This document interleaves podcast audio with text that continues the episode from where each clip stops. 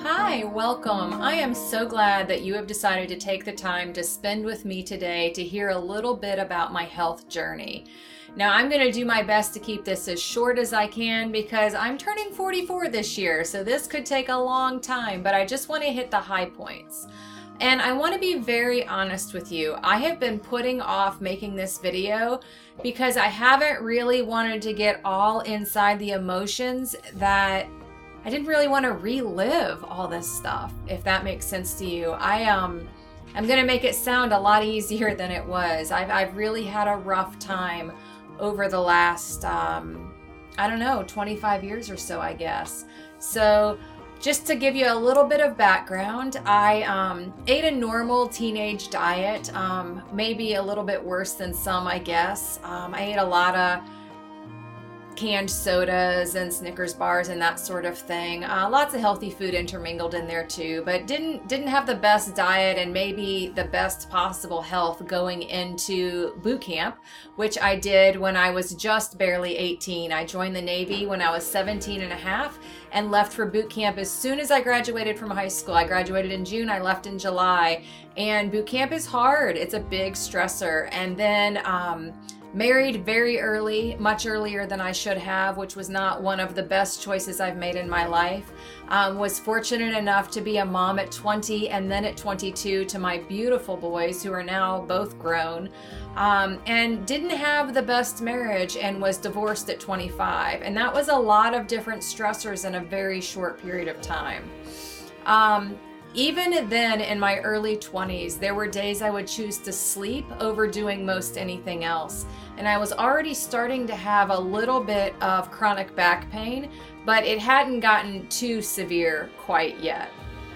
And then by the time I was thirty, I knew I was sick. I mean, really sick. I didn't know what was going on, but I knew that there was a problem. And this is actually the same year that I graduated from nursing school and reconnected with my high school sweetheart, who is the absolute love of my life, and we've been married since two thousand eight, which has just been wonderful. But we reconnected at a really difficult time because I was so sick. I remember telling him right before we got married, "Are you really sure that you want to marry somebody who's so broken?" I mean, that's the level of sick that I was in two thousand seven, two thousand eight. Um, no energy. My back always ached, um, almost like a toothache, just up and down my spine. It would just ache and it hurt me terribly. I tried all the drugs um, and nothing worked. The narcotics just made me care less that my back really hurt, but they never made the pain go away. And during the time that I was trying to take muscle relaxers and narcotics and things, I realized that I have very strange reactions to like every medication, all of them. Um, if there is a crazy less than one percent of the population is gonna have this side effect, that's that's me. I'm the one that has those side effects. two thousand eight was a really big year. Lawrence and I got married. I also had a miscarriage this year, and it was an ectopic pregnancy, and they were concerned. Um, They were they were just concerned. Anytime you have an ectopic pregnancy, it can be very dangerous. So they gave me um, a dose of methotrexate, which is a chemotherapy drug. I'm not blaming anything that comes after this time on that. I'm just adding it to the list of stressors that I had to experience. Um, and then a couple of months after the miscarriage, I started having this terrible right lower quadrant pain. It was almost like this constant awareness that I had an ovary there, which is very strange. I'd never had any types of issues like that. I'd never had any type of G Y N diagnosis. I'd never had an abnormal pap smear. I'd never had any problems. It was in two thousand eight that all of that pain started. In two thousand nine, I figured out that the reason I was getting so sick Um, often after I would eat dinner was because the tall glass of milk I was having with my meals was not agreeing with me. So I guess you could say I discovered that I was lactose intolerant in two thousand nine. I've never had an official doctor diagnose me with that, but I would get so violently ill after I would eat that I, I knew it was the dairy. I started to kind of cut that out a little bit. Certainly wasn't drinking a big glass of milk or a lot of heavy cheese sauce, and a lot of those G I symptoms started to go away. Um, this is also the year I was working night shift in a step-down intensive care unit, and um, was starting to learn that what I was eating was having some sort of an effect on how I felt. I didn't exactly understand it all, but I remember very clearly talking to my husband in the kitchen and saying, okay, we need to start at the very beginning, pretend like I don't know anything about nutrition, because I hadn't learned very much in nursing school anyway, um, at all. I think I took, I did take one nutrition class, but it's not the kind of nutrition I now teach. And I told him I wanted to start at the very beginning and pretend like I was almost like an alien coming to this planet and didn't know anything. Where would I start, like, learning what to eat? Because I knew if I was going to change my diet and start from scratch, I wanted it to be good. I wanted to make all of the right choices in the beginning. So that's the year I started researching what to eat. By two thousand ten, I was just constantly run down, chronically fatigued, really feeling like I was walking through quicksand all the time. I hurt everywhere. And this is the year that I started getting a lot of advanced testing done. Um, I was looking through my test results. I've got a big pile of papers, medical papers, right before I started this video. And that's the year that they tested me um, positive for having Epstein-Barr virus um, antibodies, antigens, antibodies, I think. Um, So who knows when I actually had mono or whatever that looked like. I mean, it could have been at any time, but I definitely still had that floating around in my body. But the rest of my labs really weren't that bad, which is really frustrating, because that means that you, you start to feel like maybe it's all in your head, especially when you're thin and you look okay on the outside. You start to wonder, am I just going crazy? Is there really something wrong with me? So I was dealing with all of that emotion in two thousand ten. And I really liked my primary care doctor, who would run all of the tests. I mean, she was very helpful. Um, and we sat down and we had a very genuine heart-to-heart conversation and came to the decision that I really needed to go see a rheumatologist. So the rheumatologist ordered all sorts of crazy advanced labs. Um, and I went to see her February of two thousand eleven. Now, I have to explain this to you. I don't, I don't know if this has ever happened to you, but for some reason, I had it in my head that this was gonna be the day, right? I'm finally seeing the specialist, and, and I'm gonna get these answers that I've been praying for and longing for and almost crying over. I mean, I just so desperately wanted to know what was wrong with me, because when you get the name of the thing, then you can fix it. It, at least that's what we're taught in this country, right? That when you finally get the name, the diagnosis, the thing that's wrong with you, then there should be this elaborate treatment plan that's going to make it go away and make your problems better. So that's the mentality I had, and I should have known better. I should have known better. But that's the mentality that I had pulling up in February of two thousand eleven to the U P M C, University of Pittsburgh Medical Center uh, rheumatology office in downtown Pittsburgh. Um, I went myself, my husband was at work, and I went in and, and I mean, I just remember all of the nerves and the anticipation and everything. And I went in and I sat down, and she came in, and I was like, okay, like, so what's wrong with me? What are we going to do?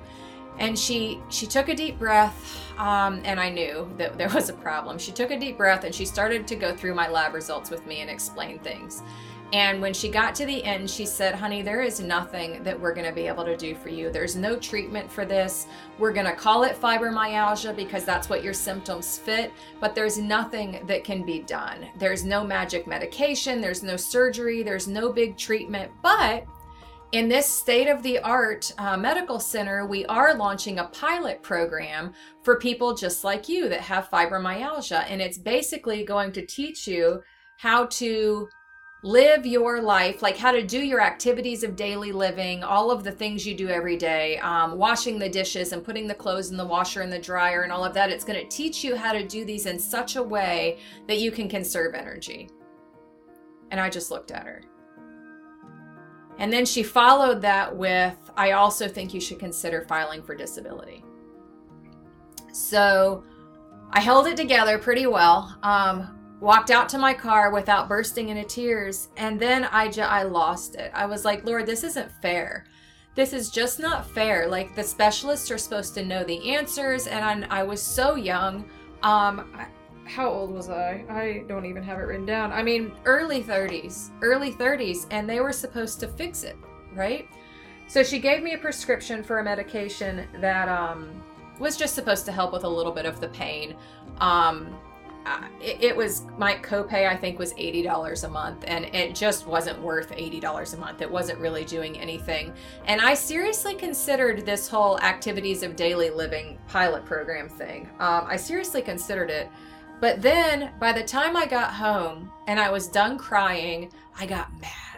I got really, really angry because I am a college educated woman who has been through four years of nursing school that's working in a step down intensive care unit. I should be able to figure this out. And I was just not willing to take no for an answer. I just wasn't.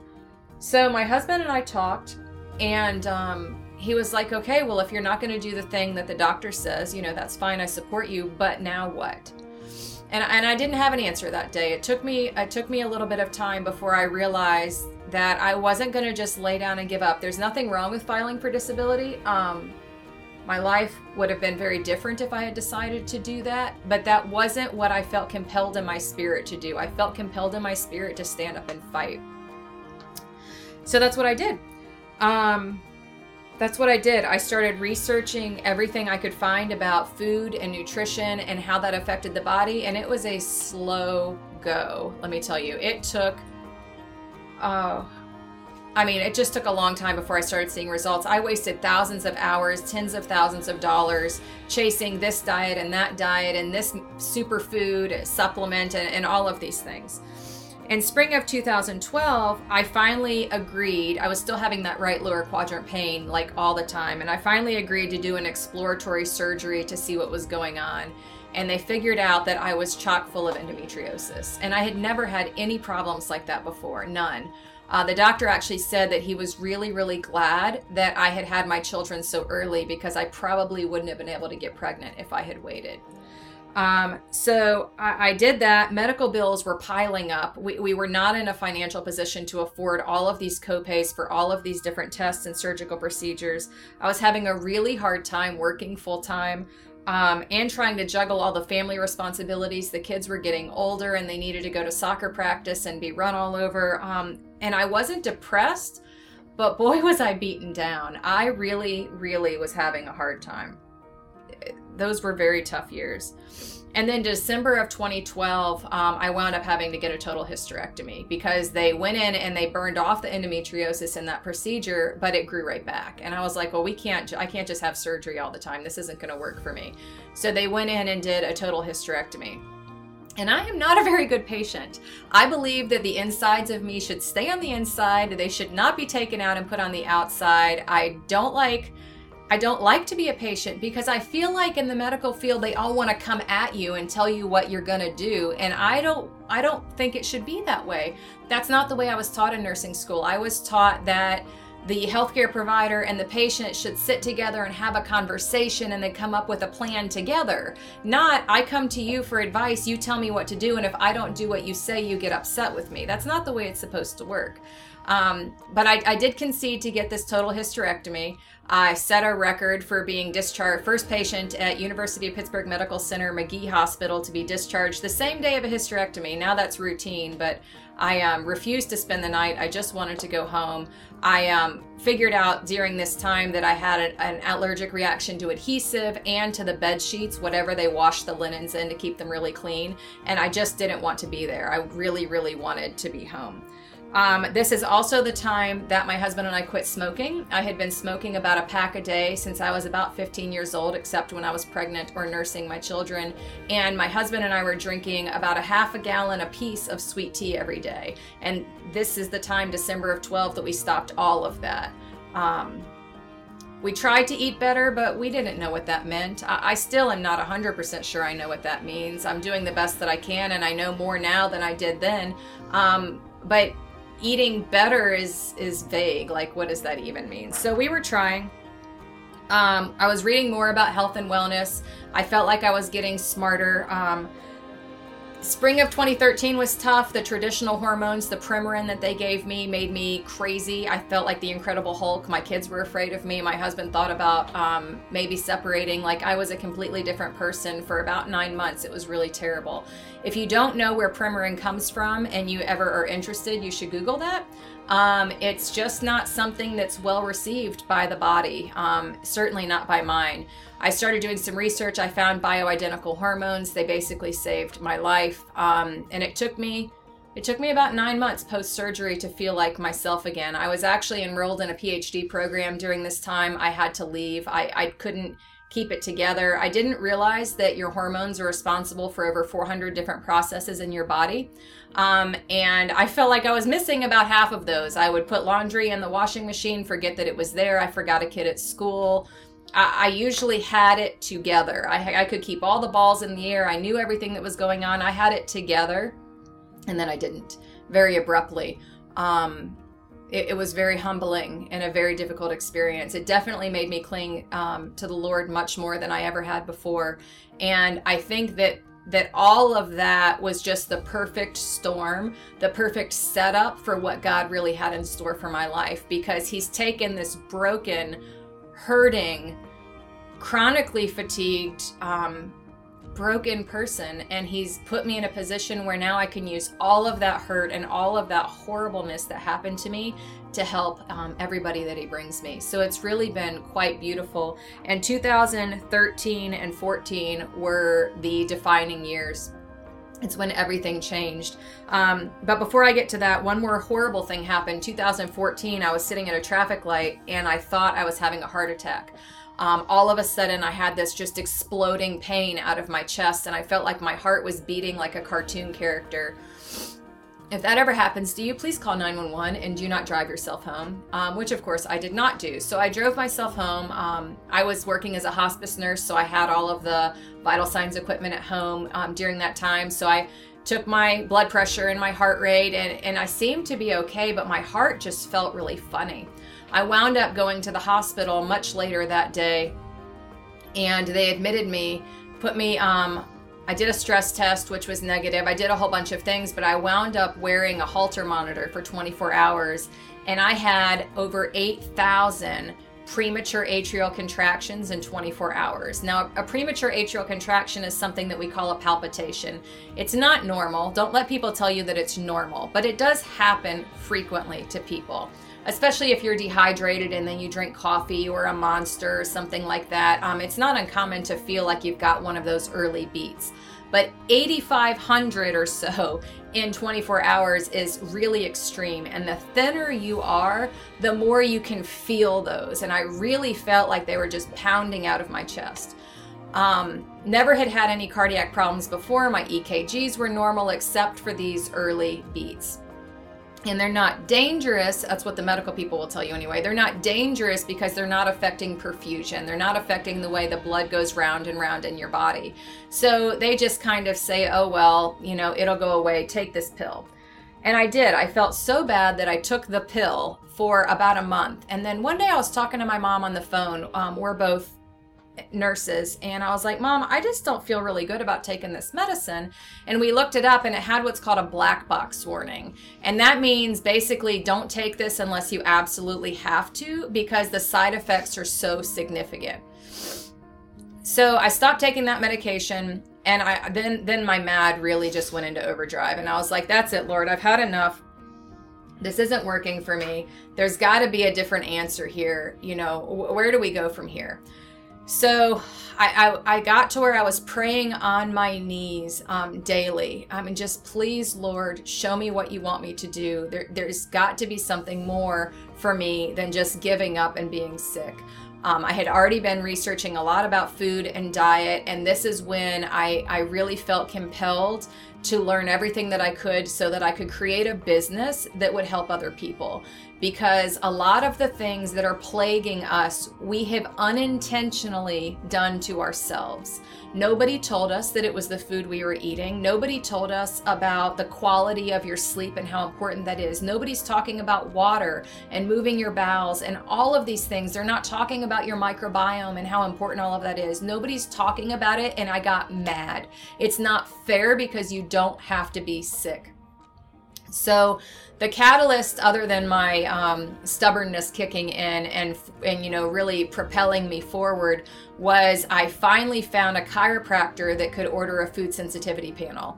I don't want you to misunderstand me. I do not think that food sensitivity panels are like the be all end all, but at this particular moment in my life, that's what I needed. I took this um, test and I figured out that dairy, eggs, and wheat in that moment were not agreeing with me. I completely stopped consuming any dairy, eggs, or wheat, and within, um, I'd say about five or six days, my symptoms were fifty percent better. And I was like, thank you, Lord, for that confirmation that what I'm eating is definitely contributing. It's not all of it. There's a lot more to the whole holistic being healthy thing than just what you eat. But because you eat so many times a day, it really has a big um, impact on your health.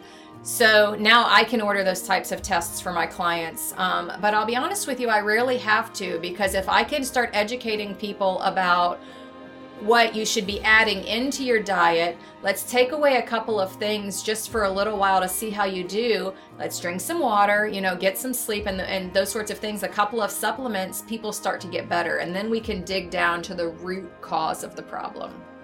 So that's my story. Um, I'm hoping that I won't ever have to share it again because it's very emotional.